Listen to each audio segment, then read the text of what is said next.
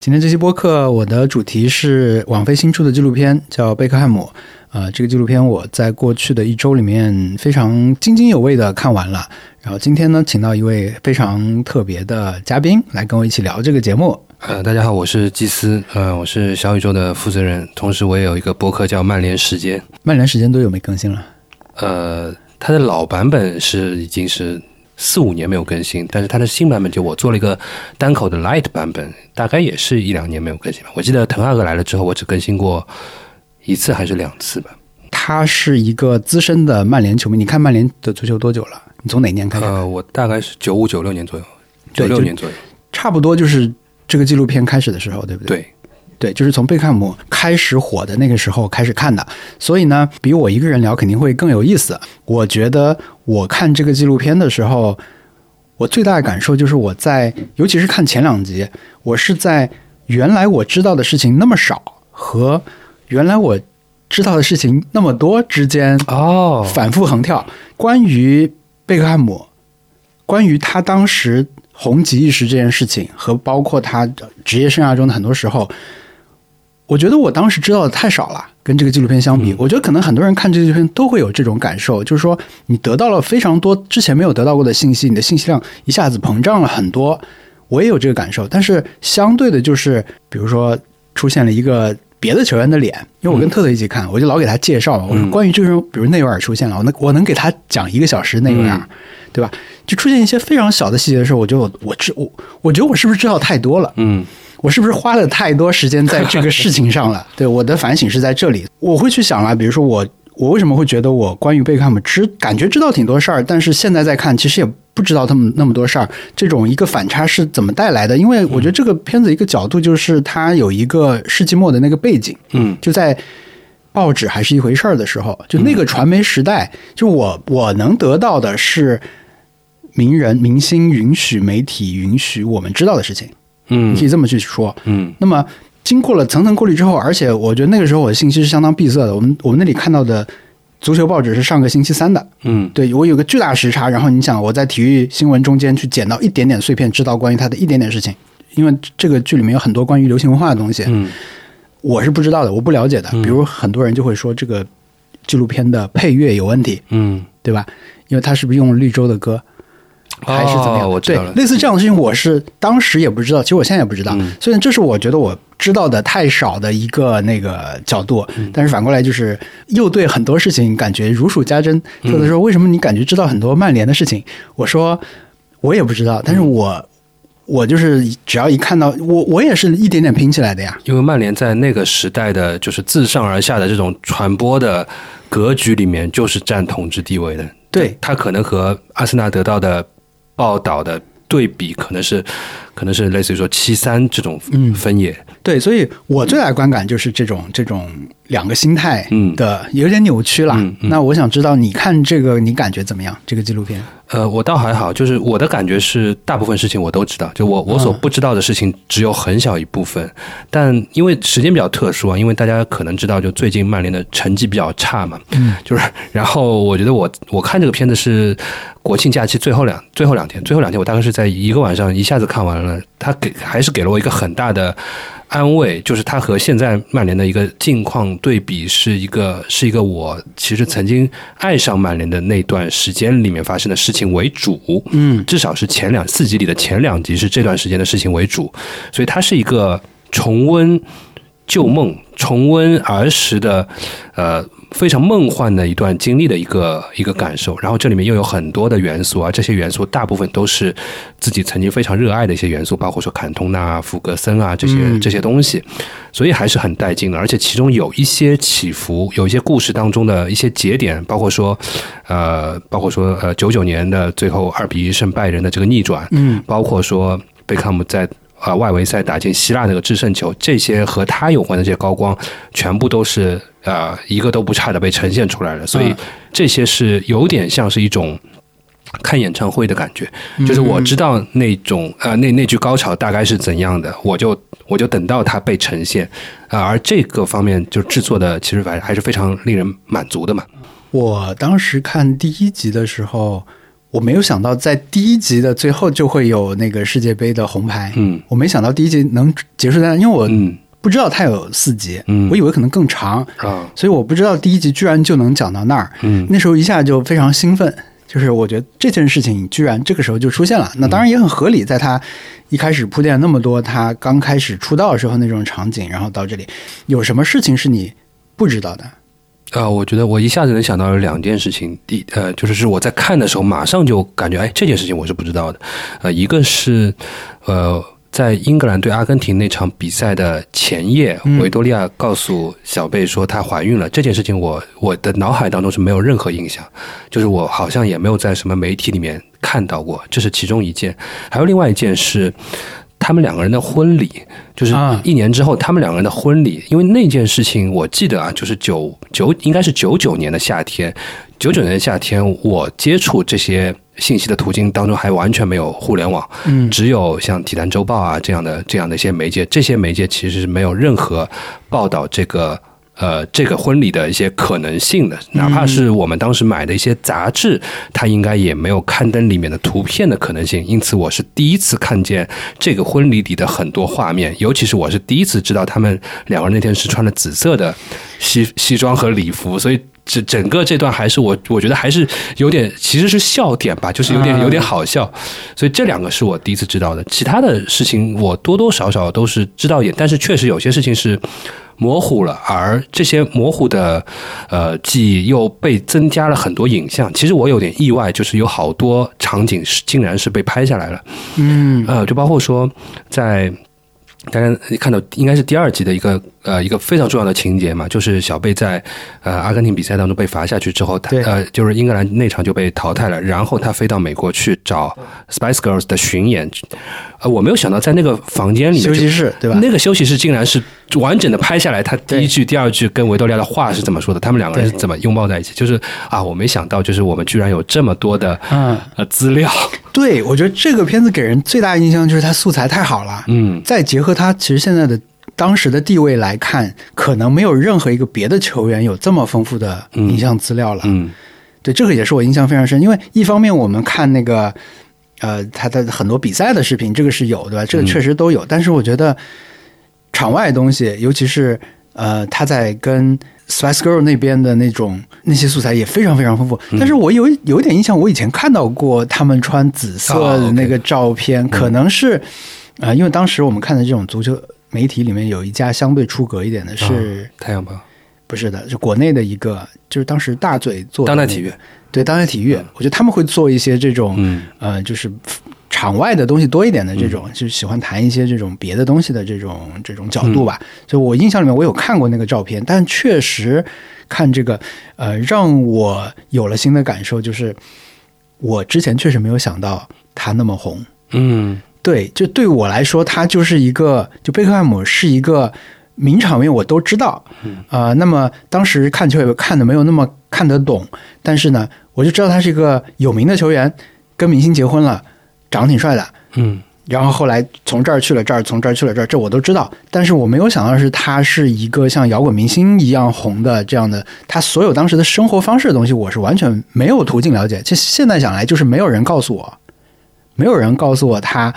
什么夜店啊，他开保时捷啊啊这些事情。啊对，就是在我的信息接收渠道里面是没有这些东西，因为央视的体育新闻是不会告诉你这些事情的，嗯对？吧？嗯那时候我们知道是只有比比赛结果嘛，所以这个对我来说还挺冲击的。哎，我我我有点想具体的知道，就是说你是你是低估了他的程度是吧？可能对，我是完全对。但是呢，有一个好玩的事情是，它里面不是有讲到一个，我觉得其实现在在看也蛮有意味的一件事情，就是说，呃，那是那个他去皇马的时候吧，那个写、给他写传记的那个记者说，那个作作家说，呃，当时《太阳报》做了一个调查嘛，全世界。唯一一个不知道贝克汉姆的人是谁，对吧？最后找了一个牧羊人在乍得。那以前如果把这个消息告诉我的话，我会当真的。啊嗯我会觉得他们真的去花了很多力量找到了这样一个人，哇，贝克汉姆真是太有名了。那我现在再来看这种媒体的操作，我可能我的想法已经完全不一样了。但是，我可能在很早的时候上你节目时候说过这个事儿。我有一件贝克汉姆的球衣，嗯我有一件肩部这里是黑红相间的方块的那那一套球衣，会不会是九九的？反正是盗版的，这是我高中时候的球衣。嗯，然后我当时自己用白色的布布料剪了号码和名字缝上去。啊我做过这样一个球衣，嗯，我觉得现在再看就会觉得我没有为任何一个别的球员做过这件事情，嗯但是我那时候都看不到曼联的比赛。嗯，理论上我可以看，是不是？也许可以看到冠军杯，但是我看不嗯到。那、我觉得这个就是他的影响力的一种表现，就我不知不觉被他影响了。但是我是我后来包括开始看球以后，我也不觉得他是非常顶级的一个对，球员，可能就是因为我，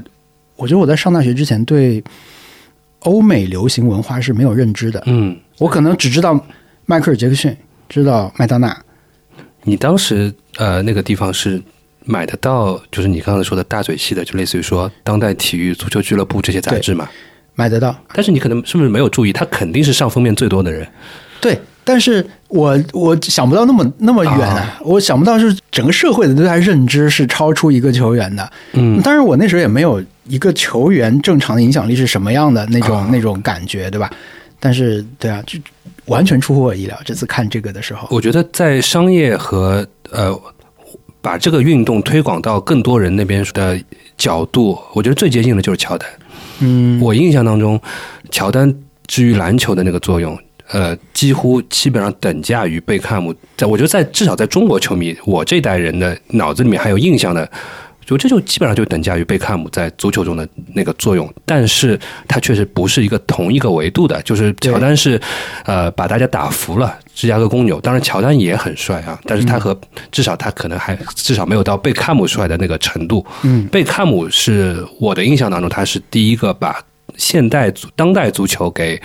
偶像化的一个人，但这个肯定不是一个主动和特别有自觉的，这个也是老天爷给的。我唯一对他知道的非场上也跟他那个结婚没有关系的事情，就是他的声音很很扁。汉娘，对我只知道这个，他的花边对我来说只有这唯一的足球以外的事情，嗯所以真的是对他了解不是那么多。但是后来，其实自从我开始系统看球以后，理论上我应该知道更更多关于他的事情，但是我觉得好像那个时候又错开了一点。呃，我觉得和他去皇马有关系。对，就是自从呃贝克汉姆二零零三年去皇马，因为其实那个时候是恰好是你喜欢上阿森纳的那段时间，嗯他其实渐渐的远离了他的呃潜力最高能到达的那个位置，因为他到因为片子也讲了，他去皇马之后实际上是打后腰，因为右边还是飞哥嘛。对，其实这个时候这个位置至少已经不是他。呃，魅力发挥最大，或者说是能力发挥最大的那个位置，而对此后的他的几次辗转，多多少少都有一些妥协的意味。嗯所以他在竞技上从那个时候开始肯定是远离了，因为他在九九年的时候是拿到过欧洲足球先生的第二名嘛，啊，呃，后面就再也没有，后面就再也没有个人奖项了。他去皇马之后也不是排名第一或者第二的球员，他在他前面还有劳尔、罗纳尔多、齐达内、飞哥这些人。有一个事情对我来说是完全之前不知道的，因为他去皇马那一段之前铺垫了很久了，对吧？就是说他可能要离队了，但是先为什么先放了一个他去巴萨的新闻？啊，因为这个我印象太深了，啊这个我我是完全能背诵的一个经真的历。 对对对对，他就是，呃，就是他其实一直在跟皇马传绯闻，就在那段时间是在就是阿森纳就是那个那个飞飞靴门之后， 嗯但是这个时候有我记得有一天我就突然之间在官网上看到一条消息是说，呃，类似于说是 United agree。呃、b e c k h a m fee with Barcelona，这个时候就很奇怪，我们所有人都嗯，不是他不是在跟皇马传绯对啊闻嘛？所以就是片子里贝克汉姆也说，他也是在新闻上看到的，就有点像说，哦，那个时候拉波尔塔在竞选巴萨主席，他们每个人要是也是要提竞选政纲的，嗯那这个时候啊可能有，就可能他先开始聊了，所以有点像是说，曼联在那个时候。啊、这个这个动作一定是有福格森的意志在里面的，因为如果福格森不点头，是不可能有这种事情的。就他第一个信信息就是说，你不是非卖品，而且我现在就是已经打算把你给卖掉了。嗯，但是他是先宣布了一个我决定把你卖给呃巴萨这件事情，但是他还处在一个没有谈球员条款的阶段。其实我们站在今年呃现在的这个体育操作来讲，其实也不会有这种事情的。对，我们在球员条条款谈妥之前，俱乐部是不会先说两家俱乐部先谈妥了条款。其实这是一个非常不礼貌的事情。对，你可以感觉到当时就是闹翻了，就是就是曼联跟小贝是闹翻的一个状态。但最后你会发现，这个纪录片想讲的就是每一次都是他反客为主，他每一次都是在自己一开始在被动，后来自己要掌握主动权。我就是要去自己想去的地方，我想去皇马，他就最后会运作去皇马，因为嗯他不点头，这个约是没法签下来的。嗯，现在稍微回来一点讲这个这个片子本身，它是贝克汉姆自己拍的吗？应该是我自己也没有仔细去看，但呃，毫无疑问是的。嗯，对对，对，就是这个片它，尤其到后来，他自己公关的这种感觉越来越强烈，嗯对吧？包括他从头到尾强调这种家庭的观念。嗯，我看你的微博说他是他的朋友是制片人，就是加、啊对加德纳和呃，加里内维尔两个人是制片内维尔人是制，片呃人我的感觉是加拿大是负责搞所有的娱乐圈的，呃，包括说是呃维多利亚什么的，就然后加里内维尔是负责联系所有足球圈的。我的感觉啊，我的一种嗯猜测可能是这样子，但我觉得就是你想了解的有点像是这个片子的制作动机是什么。制作动机，我自己的感觉就，尤其在这个时候推出来，可能就跟他买梅西啊这些事情是可能是绑在一起的，嗯有可就能是要再推一下自己的这个整个公关形象也好，嗯对吧？就包括球队这个迈阿密的这个。这个是可以想象的，嗯对。但是我觉得第一集，尤其尤其前两集吧，前两集真的是非常好看，嗯就这种传奇开始的感觉，那个特别好。然后第几集落在了最后那个红牌这个点上面，确实没有想到他会把西蒙尼找过来，啊，对对对是吧？对，当面就就就就，对，因为我跟特特一起看，特特是不知道的，嗯在当时那个气氛下，他就很好奇，到到底是赢了还是输了？他他考虑的是赢嗯或者输的这种后果，而不是会有这么一个戏剧的事情发生。对，所以那个之后，整个这个给我的新信息里面，第一集最前面的那一部分里面，让我比较意外的是，他个人其实，嗯，老师，我对他以前有一种印象，就是说，那他因为跟明星结婚了，嗯他就卷入了娱乐圈。嗯他被卷入了娱乐圈。但是我觉得在这里看的话，你会发现他很多的迹象是他本身就很喜欢这些东西，他很喜欢好的东西，嗯他喜欢名牌，他喜欢贵的东西，嗯他喜欢出风头。嗯这个跟我对他以前的印象就不太一样。嗯，但是你们之前是就了解这些信息吗？呃，我觉得没有那么具体。我觉得这个片子让很多原先非常非常模糊的东西具体了一点。嗯，但我觉得我我今天来的时候我也在想，就是我看完了之后我。我的一些就是说 take away 是什么？我的感觉，贝克汉姆还是一个性格模糊的人，嗯他还是一个特别的呃周到，就是他要考虑这个考虑那个，包括说他在片子里面表现出了他是一个有强迫症的人嘛，对就他还是一个完美主义者，他还是特别特别在意他的那种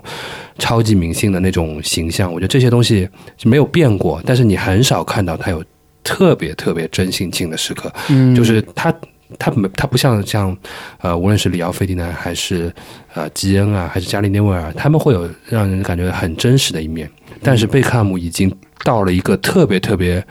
在云端的那种位置了，使嗯得他还是就是我觉得这个片子里面像呃整理衣柜，嗯，还有呃擦灶台。对擦灶台、喂蜜蜂，已经是他好不容易想要去释放出的一些点，但我的我总的感觉还是不够，就是这个片子还是进行了太多太多的剪裁，嗯呃，为了观众呃不至于过多的感觉到无聊吧，因为确实它这里面有太多的故事是。不是足球迷是很难很难有语境的，所以他可能特别的关注那些对于足球不感兴趣的人，也能把这个片子看完。包括他，我觉得他跟维多利亚两个人的采访的这种比重，我觉得也是在调整这个嗯对他的一种印象的啊、对维多利亚的比重很大。嗯，第二集的结构是这样的，就是一开始给你了非常多的这种世界杯之后，就红牌事件之后，他在英格兰受到的压力，对吧？这个也是远超想象，嗯就是当时这么多非常极端的这种呃言论和对他的这种具体的压力，当然。我觉得其实这个现在其实也没有太多改变啊，就是去年萨卡那个点球没进的时候也是一呃样的这种压力，前年但是在那个时候他，我觉得比较巧妙的是，他先用自己的爸爸。就第二集，相当于是他的两个爸爸角色对他在那段时间的帮助嘛，嗯对吧？然后先是他爸爸从小时候是怎么鼓励他的，嗯然后再在中间转折了一会儿以后呢，是福格森怎么保护他，嗯再到这集的结尾是福格森转向了他，对吧？他跟福格森的矛盾终于变得不可调和了，然后再到下一集再去为下一集去铺垫。我觉得这集结构做得非常好。如果你是一个之前对曼联没有太多了解的人的话，我觉得这个纪录片里面整个曼联的形象是应该所有人都非常好。嗯啊、那福格森给你们的印象就是这样一个，呃，就是它里面讲到，比如说几点原则性的东西，对吧？更衣室里的东西就在更衣室里，然后呢，就是呃，一定每次他都会把你拉回地面的，他不会允许一个人，嗯就是你们说的敲打，嗯对吧？就是这个事情是福格森的一个很重要的特质嘛？你觉得这个里面的福格森跟你们认知里面，或者你比如因为你也看他自传啊、纪录片什么都看过，呃，我觉得是是尊重的，就是我觉得呃，我觉得这个纪录片还是还是贝克汉姆给曼联的情书，嗯，我觉得某种程度上还是都是这样自己人做的东对西，，其实他是自己人，他根本上是没有什么分歧。而且现在福克森已经，呃，已经八十二岁了嘛。我觉得现在所有的这种努力都是一个更加亲密的一个努力，因为他们实际上的那个分手是一个对于曼联球迷来说，总的来说还是一个悲剧，而且对于我这代曼联球迷来说，可能是第一次遭遇这样的事情。嗯啊，这个是其实是一个非常大的创伤。我们这代曼联球迷可能很多人是希望贝克汉姆在曼联踢到退役的，嗯，但是他在二十七岁、二十八岁的时候就就离开这件事情是很重大的。其实这件事情是为后来 C 罗离开曼联做准备的。就是 C 罗走的时候，我就肯定，当然我我也我也不是一个 C 罗球迷，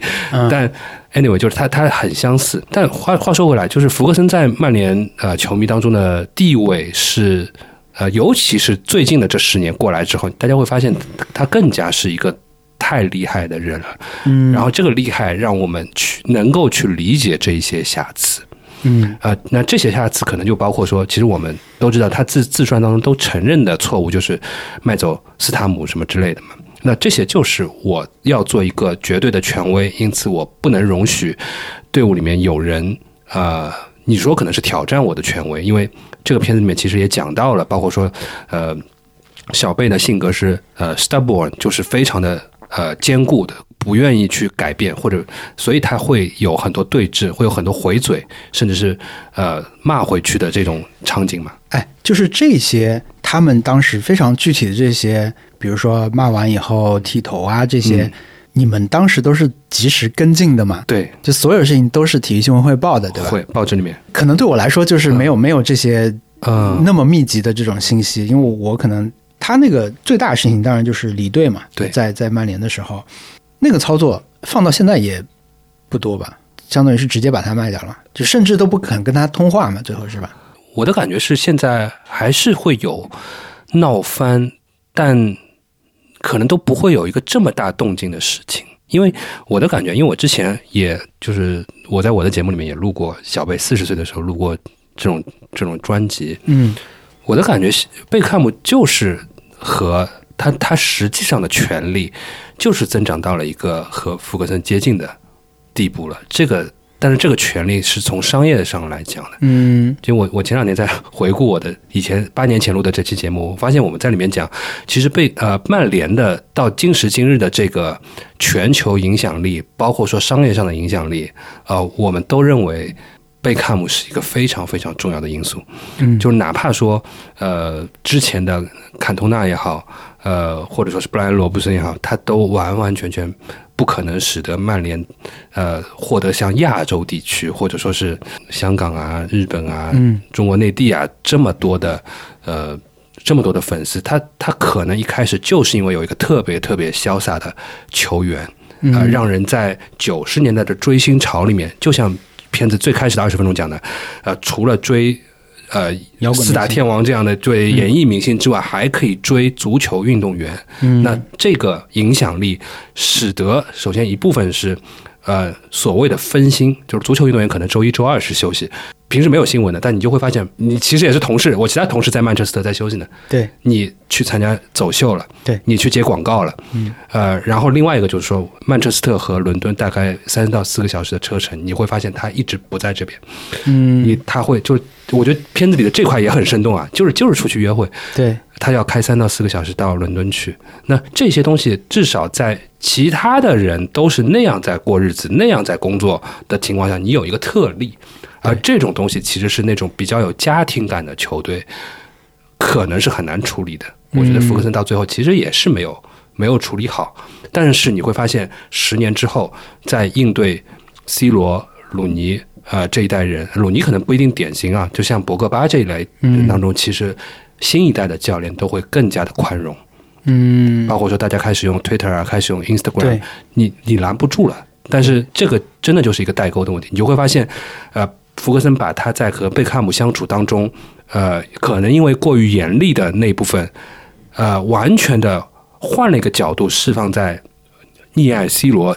他们这一代人身上了，嗯就所以这个结合历史看就会很尴尬。嗯，就是时代环境变了，你对的这种家长式的管理，可能在那个时候，那是最后一次可对以对做对这么大动作的这对对种时对候。，而且这个其实确实是有一个呃有一个特殊的点，就是福克森是在十二十三岁的时候就就就在那个曼联的这个青训和球探系统里面认识这些本地苗子。嗯，你在十二十三岁的时候的管理方法很难，其实是很难用在二十三二十四岁，嗯因为这这当中小孩的这个性格的差别太大了嘛。嗯，那可能有有一部分球员是能够接受这样去管，但其实也也会是一个当面一套背后一套，他们可能私下里也会去喝小酒，私下里也会去泡吧什么的，但是他会是掌握在一个普通的度里面。但是如果说你要跟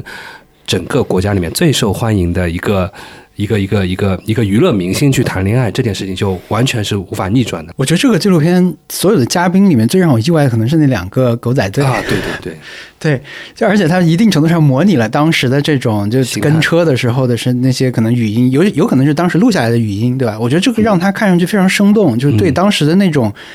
尤其他们甚至还拍了戴安娜去世的那天，他们俩的影像，那个多讽刺啊，嗯，对吧？就在这个时候，你们还在做拍着另外两个明星，是？嗯但是他们还是出来讲，我觉得这个挺厉害的。嗯对这个片子素材的羡慕的，呃，除了这种帕帕拉奇，除了那个世界第一次世界杯之后的那些球迷的反应，对吧？呃，还有就是他爸爸的素材吧，嗯，还有就是每一件大事之后都有当时的电视拍印报纸的镜头，嗯怎么这么全？嗯我当时感想就是，当时媒体报道的方式吧，就是在这个片子里面的这种影响，甚至还有就是世界杯的时候他不能上场嘛，采访了首相，嗯对吧？嗯首相说这个事情霍德尔决定啊，嗯我觉得这种就是很幽默的东西，就只是会让这个纪录片很生动。嗯还有就是他们婚礼的时候嗯问一个小孩儿，小孩儿说我啊，对他 lucky。对的，它也说明就是贝克汉姆就是一个全民话题，对它是好几件事情的合一。第一，足球是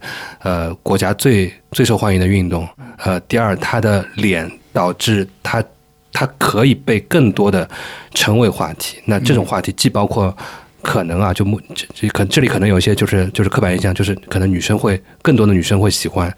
然后更多的男性可能会嫉妒，嗯就都会在这些里面。然后同时，曼联这个球队又有一个传统是被其他球队讨厌，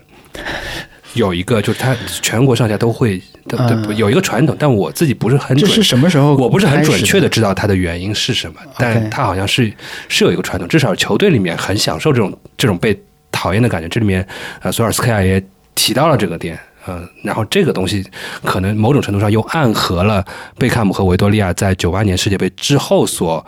享受的两人之间的这种，也不叫享受吧，就是是必须撑过来的这种境遇，嗯，所以整整体上使得这段时间九八九九赛季更加的浪漫一点。它里面有段采访，就是世界杯那场比赛之后，世界杯被阿根廷淘汰之后，问霍德尔，霍德尔有一段话，相当于是直接嗯，点名嘛，直接点名他了。然后这时候贝克汉姆的妈妈出来说，就是我永远不会原谅他嘛，对吧？他嗯在我的那个我讨厌他，我的他在我的 hater list 里面。嗯那时候特特在旁边看时候提了一个问题，他说：“那这个人的行为不就跟现在曼联的教练一样 吗？你觉得合理吗？我觉得，因为我觉得还不算不算完全一样，不算完全一样，不算完全一样。嗯，因为我不太清楚桑乔到底是有些什么样的行为，我觉得可能桑乔可能更不冤枉一点。对，这是我看完这个的一个，就是延延续我一开始讲那个心态的一个自省吧。就是说，当我们都能意识到，如果我我现在意识到我只知道事情的非常小的一部分的时候，我是不是还可以继续去 judge 我现在看到的很多事情，嗯，对吧？就是我们关于对。这群在欧洲的人的工作理解只知道这么一点点事情，嗯但是我们要下非常大的判断，我们甚至希望去影响这个事情，这是非常不合理的。嗯对吧？对，这是我我我的一个感想。但当时霍德尔这个，我其实也没有印象，我也不知道，我也就没有是他事后居然对，嗯，居然那么直接的。那么无情是吧？对对对，因为那当然，你从他的角度，如果他不这么说的话，责任都在他身上啊，对吧？你压力还是很大，那起码现他现在可以分担一部分的这个压力到一个别的人身上，他可能也很着急了，因为确实事先那些铺垫实在是太多了，对吧？ 就关于他们跟阿根廷的这种恩怨，然后赛前的这种所有的渲染，对，所以那个是。呃，那个那个部分对我来说也是新的，嗯，不过他从剧作上来讲，他某种程度上就是一个呃特别需要这样的情节，才能跟后面福克森保护他做对比嘛。对对对，这个也是。然后就到了他后来的这种，基本上我看到每一个这种重要节点的时候，我大概都知道这是一个什么事情，但是我的脑中都是模糊的。比如说，啊、呃，逆转拜仁的比赛，嗯其实我印象我知道逆转这个事儿太大了，对吧？嗯但是我以为索肖进了两个球，啊、嗯啊，对，其实是那样。就是我在我知道他注定会有一个如此戏剧的场面发生的时候，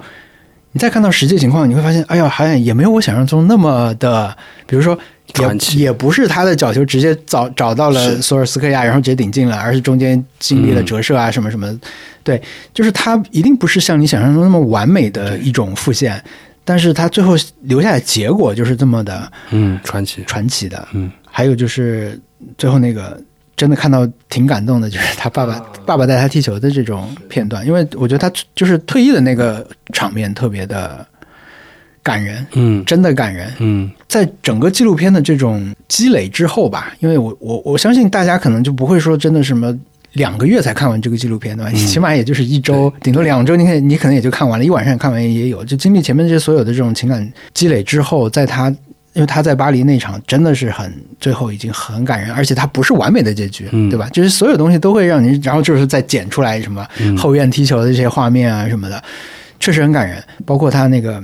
就是刚才讲那个拜仁的那一场逆转的时候，那些角球，它都是跟小时候的影像对对，叠在一块儿嘛。我觉得制作非常好的一些地方。嗯嗯，我觉得像像最后像巴黎，或者说，我觉得他很重要的就是要讲他他足球这一面。嗯，但是我觉得呃，这个片子呃，我觉得很巧妙的是，他几乎从完全没有讲他的足球地位那一面。嗯，就是说我、啊我踢的好到什么程度？对其实没有讲，他讲的更多是我爱踢，我坚持踢，就是我的意志嗯是足够强的这一面。我觉得这是。可能在制作上是有取舍的，他没有任何人来讲小贝的传中可能是历史上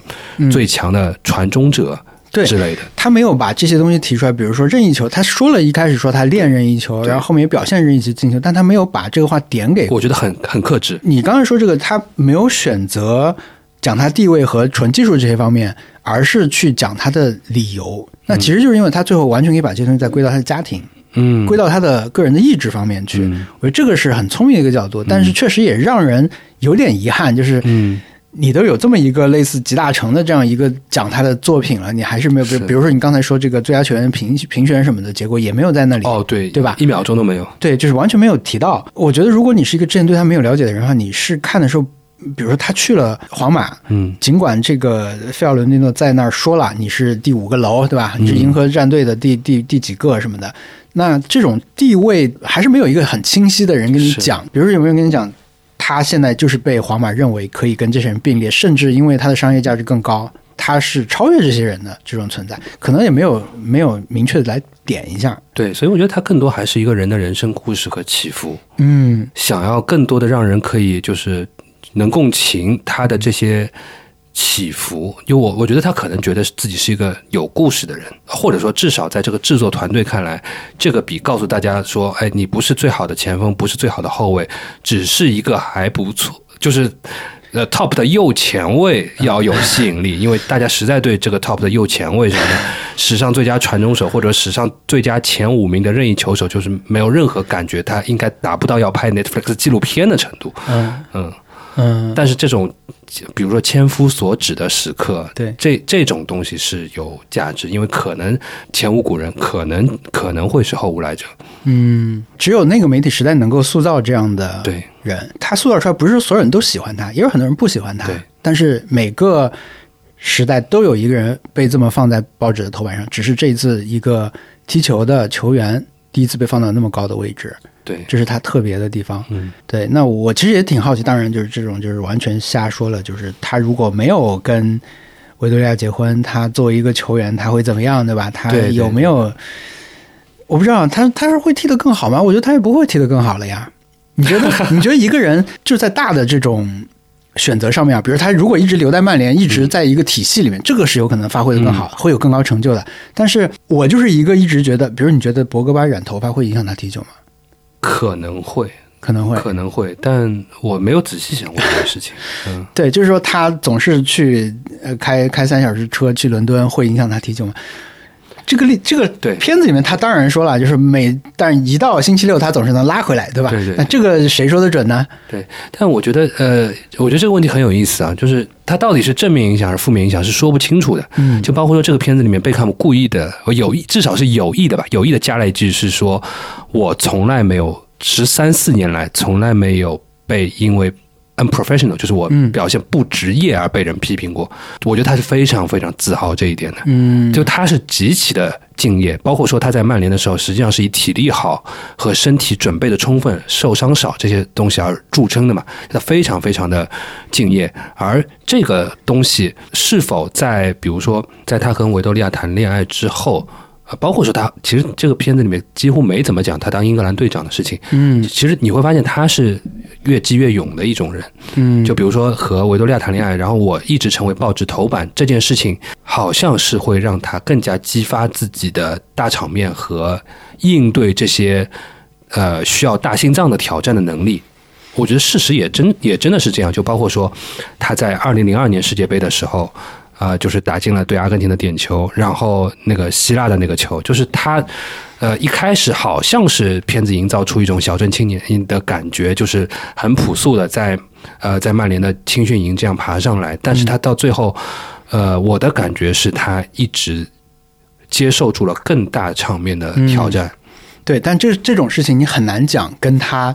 在名利场上的这些经是历有没有关系，或者说是正面还是负面的是影是是响？我对觉得吧这个跟另外一个很有趣的一个两难，就是一个一个一个悖论是有关系，就是一直有非常多的人认为贝克汉姆是被高估的，同时又有。又有一些人认为贝克汉姆是被低估的，嗯而这个低估就是所谓的，因为你你是只有一招鲜，你是只有呃脸蛋，嗯一对其实就是你不该得到这么大的名利啊、因此这部分人可能又会觉得，哎，贝克汉姆其实是就是踢足球不不怎么样，但是有的时候。啊、我们这些曼联球迷又会觉得，其实他比你以为的要踢得好很多，嗯，所以这也是一个同时，就是你真的说从那个足球的地位，就是足球踢足球的水平的地位来讲，和他的名利肯定是，呃，就是名利得到的更多一点，对，啊、但是因此可能很多人也会忽略，就是贝克汉姆足球踢的还可以这件事情，其实现在嗯最近几天我都看到 YouTube 有很多星座的视频，就是啊为什么贝克汉姆是一个很好的球员，你你之前没有看到，就是可能也是因为这个纪录片出来以后，嗯有人就就会来讨论这件事情，啊，所以哪怕是到今天，我仍然觉得贝克汉姆很可能是足球史上最好的传中手。嗯，因为我们后面一直在看球嘛，你嗯其实就没有怎么见过像他这样风格踢球的人，对很少。呃，然后也也也没有见过做同样的事情能做得更好的人，也没有。这些这两件事情，甚至可能是我个人认为，可能是绝大多数呃看欧洲足球比较多的人都都会同意的。嗯这包括说我们现在的右边锋的定义，实际上是左脚内切。嗯是像像他这样，呃，站在地上不动，然后划一个弧线去绕过前面那个呃后卫的打法都很少了。这个这个我也不知道，我很难就是说呃说清楚它具体的原因是什么。有可能就是现在这个时代，呃，在比如说十岁到十五岁之间去练习的球员，都很难在精进这种技术上做到他的这种水准，也是有可能。对，就是有有战术潮流的变化，也有对，甚至你可以说是不是现在小小球员都不让他。顶头球了，对之类的，对这些事情都会都会有影响。嗯足球迷在评价这件事情的时候，往往会觉得，比如说你要不看数据，嗯要不就是看一些别的能力，比如过人，嗯过人最秀嘛，对吧？嗯，那你在同时代的时候看的时候，就会觉得啊，那我觉得另一个球员明显的比他厉害。单打能力更强，嗯对吧？就这个人可能更多的这种集锦化，因为他的画面相对的重复和单一，就会觉嗯得类似这些都会让人慢慢的去觉得他的水平没有想象中那么高，但其实你还是要看他在那整个嗯队伍里面的作用。嗯我觉得我还想补充的是，因为我自己，我我记得我在我十几年前，可能我自己问过自己啊，就是让我喜欢上曼联的具体球员有没有？我当时是想了两个人，我觉得贝克汉姆跟舒梅切尔是两个让我一开始比较喜欢贝克呃曼联的一个源源头，但后来我最喜欢，相对来说队内最喜欢的球员，变渐渐的转移到基恩身上了。嗯就可这这当中可能有各种各样的原因，但我觉得像贝克汉姆的给我一个巨巨大吸引力的特点，我觉得除了长得帅之外，我觉得他的球风我非常的喜欢，嗯就是我是会认为贝克汉姆的这种球风是有美学上的呃令人舒适和的感觉的，就我喜欢这种传中之后就有一个人顶进去，或者说是远距离的调度非常非常的准确的这种。这种东西，这种东西其实后来也也很少见，而这种但这种东西是英式足球里面一个比较比较比较比较令人感觉到赏心悦目的东西。其实后来贝克汉姆走之后，这个东西更多是在斯科尔斯那里嗯就是就是非常远距离的长传，而这种东西实际上蕴含的是你的基本功有多好。对，其实九二班是很难得的，有好几个天才的。就曼联后来的青训，并不是青训办的不好，而是这种天才就是很难遇到，很难遇到。九二班凑上了三个天才，就是斯科尔斯基格斯和贝克汉姆三个人都是天才。啊、所以这个我觉得是在美学上，我觉得比较比较有吸引力的东西。不然的话，我觉得可能这个人也是会差点意思，但。这种一招鲜吃遍天也是有他潇洒的那一面，我觉得我没有没有被他的技术征服，但嗯是就是他的识别度，真的就是这个纪录片一开始他第一次那个吊射时，你会觉得这个动作太熟了，演、嗯演就是你，因为后来他商标不就是这个对这个动作嘛？他后来包括他其实那时候有意的就剪了很多，因为他那是属于一个片头阶段嘛，嗯就这第一第一集的一开始，他把后来很多的那个动作都叠上去了嘛，就让你知道这是他的一个标志性的动作。呃，他其实无论是吊门还是传中还是任意球，都是这个动作。甚至我包括说，我有时候我在 踢球的时候，有时候也会稍微有一点点，就是左手扬到后面去的嗯，这个踢球的动作。其实我觉得有一点潜意识里可能有点在模仿他的这个标志性动作。嗯，但他很小的时候呢，其实就有哎，对对对他，很小的时候那画面里面就有。他爸非常厉害，然后我我当时看的时候，我就跟特特说嘛，我说其实呃包括现在很多孙兴民这样的球员也是，嗯，就爸爸还是鸡娃鸡出来的吧。对。然后最新的那个这个假期出的一个报道就是那个马丁内利哦，也是这样，其实可能如果不这样，真的就是出不来。对，嗯，对对，就是这些故事，就是听起来太像了，就是什么嗯你要左脚也要踢，右右脚也要踢，啊要踢多少次啊什么的，确实是职业足球的要求太高了。呃，就是这些爸爸就深知这一点。还有一个感受就是，虽然这是关于贝克汉姆的纪录片，但这个是一个我觉得好像没有什么跟我的距离比较近吧，我不能说如此之近，我如此了解的一个领域被拍成的纪录片，哎有一点，对，尤其是在这个这么长的一个时期里面，因为你说以前比如说有世界杯的纪录片，对吧？但那个是四年嘛，那就很短，但这个的跨度。它非常巧妙，它正好就是我觉得我，你看我嗯，十十八岁，就我成年以后的这整整段时间的东西被浓缩在这样一个纪录片里面。太多人，我给特特讲的一个事情是这样的，它很复杂。贝克汉姆在皇马的最后一场比赛，不是他们赢了就可以夺冠嘛？嗯他当时就要走了，嗯已经确定了这是他的最后一场比赛。然后他当然希望这场比赛像之前所有的这种给你铺垫很久的大场面一样，他成为一个很关键的人，但是他没有能够成为一个关键人，他还提前受伤下场了。嗯，然后呢，替换他上场的是雷耶斯，雷耶斯进了两个球。啊你跟他讲了也是去世了，我跟他说，嗯这个球员就是我跟他和海带，我们在格鲁吉亚，我们有一次去爬那个卡兹别克山，嗯那个山爬了很久。然后那天晚上我们印象都很深的一天。然后我们下到山底下看到那个新闻，就是雷耶斯去世了，啊就是这个球员。嗯我跟他说了这个事情，他说啊，其实他他可能印象不深。嗯我说这个球员，然后这个球员是阿森纳买过一个很贵的年轻球员，嗯他在阿森纳一开始踢得很好，嗯但是呢，有一场比赛他被两个人踢服了，那个两人一直对他恶意的犯规，但呃他是啊就是这个片子里的对，就是一直出来说话的那个人，就是家里面， 对，就是内维尔兄弟一直在踢他。嗯对我说，在福格森的受命之下，就一定是让他对这个新的球员强硬一点。嗯那么他们就把这个人踢的真的是后来就心里是有阴影，嗯那、后来他在英超就一蹶不振，后来他就走了，就是这个人。我觉得这些事情能你能全部把它连在 一起，我随时可以给他讲这些事情。嗯，对啊，就是这个世界，就是我虽然像刚才说，我我我们当时对很多细节不知道，或者说我们对大的格局其实是不知道的，嗯，我们只知道一些非常小的冰山的这种露出的角落，但是呢，它还是塑造了我们很多很多的这种记忆，记忆和观点，嗯，就我我不知道还有哪个球员可以再被拍成这样。你说你给我拍个温格，我觉得也不是一样的东西了。没有人能拍成像贝克汉姆这样的片子。或或者说他就是对我们生活冲击力有这么大的可能，就科詹吧，嗯科科詹可以拍一拍。哦，据说那个 The Last Dance 的团队在拍科比，啊、我好像上次听说，因为科比确实是有 The Last Dance，、对，就是那个那个时代不能重复，所以这样的人只有一个。而且你像现在这样出来以后，我真的看到很多你感觉平时不聊足球的人都在说这个纪录片，就都看了，因为这个时代记忆大家都有。嗯，就像《太阳报》说的，只有一个牧羊人不知道他嘛，就所有人都知道他关于他的故事。就我们我们我们这个节目一直是在拉新球迷啊， 就是希望更多人看足球。就是说，其实这个跟我们之前说那个真人秀的概念是一样的，对对吧？就是看足球，其实你在看真人秀嘛。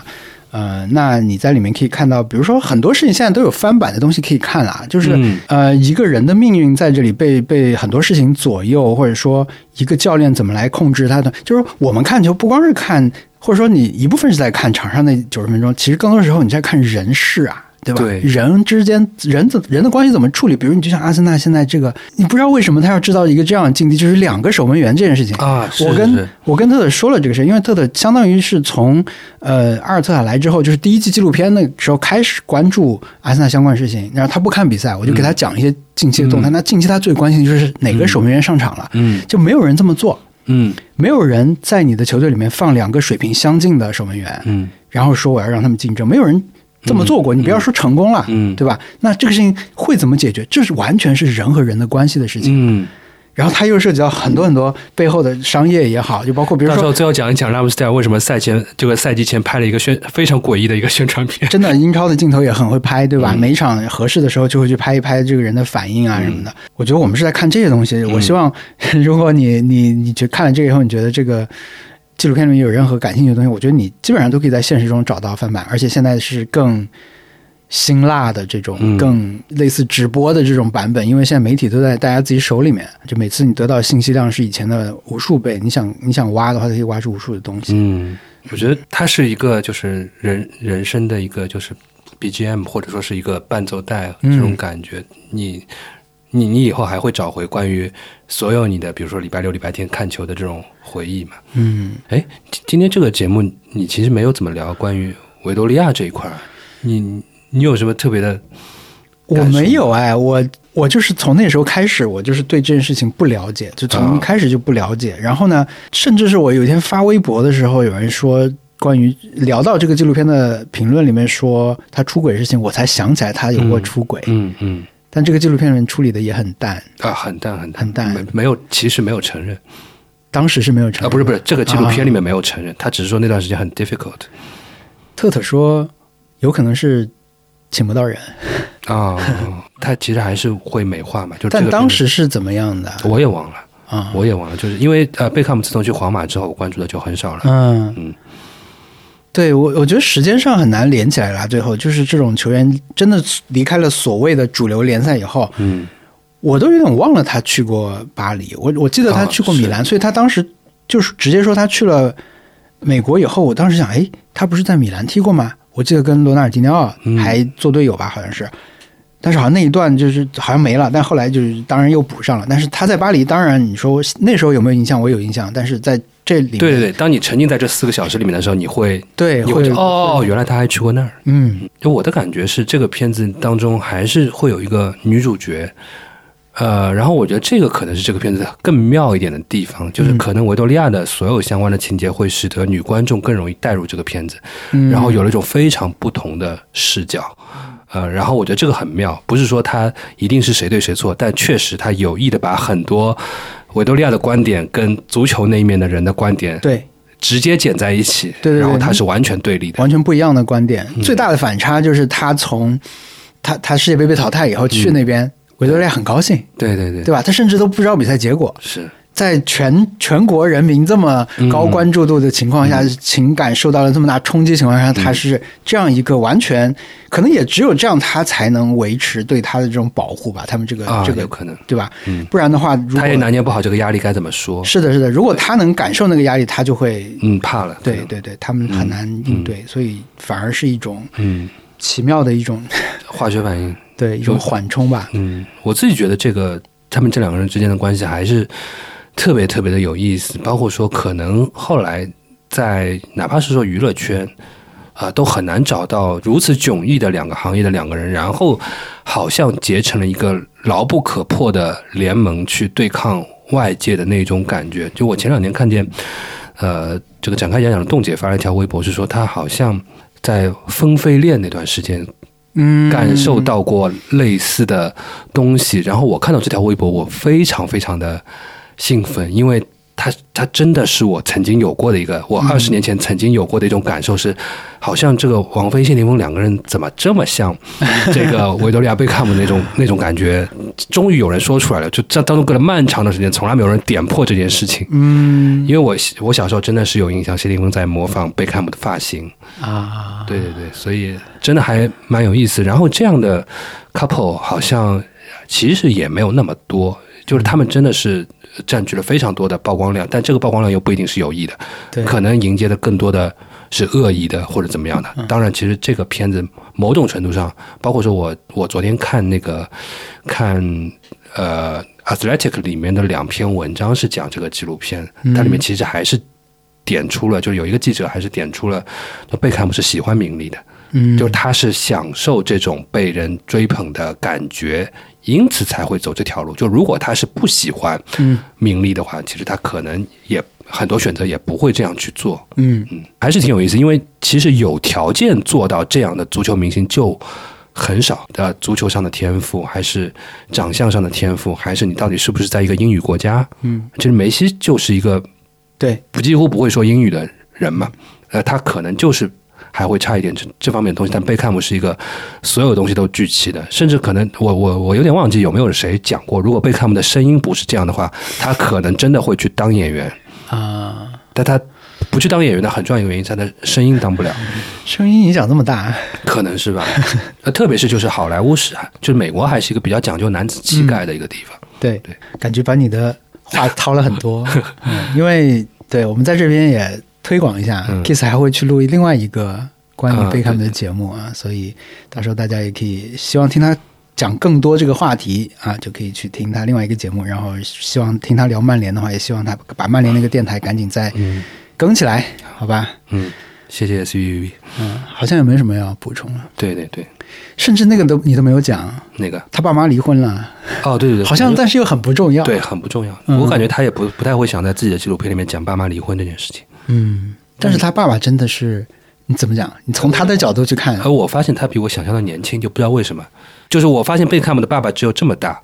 啊，是一个意外。就是看这个片子的时候，嗯，就是感感受这种年龄对对对的实际感受的时候，对对就是做了球迷做到、嗯做曼联球迷做到了这种，是是是是。但我到最后还是感觉到这个片子就是。确实是非常强烈的贝克汉姆想要拿来定义自己的一个片子，就是他讲了很多传承上的东西，嗯，包括说他有意的在最后一幕是对，是那个练球的球场，然后是他和罗密罗密欧练球的片段，然后还有什么？他可能是有意的在最后一段时间让布鲁克林什么的都出来，在一个小木屋里面，嗯告诉他们这个聚餐是什么样。其实，其实这个时候他过的人生已经是一个彻底不一样的人生了。其实我是前两天我在查资料的时候，我才发现布鲁克林的。这个就布鲁克林不是最近结婚了嘛对？他的对象是一个美国非常非常有钱的家族的千金，所以我在想、啊，其实他们早就进入了对，呃另外一个世界了。但是我又发现贝克汉姆很在意，很在意，告诉大家他没有离开原来的那条线。嗯，包括说他经常还是会到呃曼彻斯特去看球，包括说他一直和九二班那几个人一起在呃做生意，就是他们共同入股了一个低级别球队，呃嗯呃叫 Sofer City 的这个球队，然后他们还是会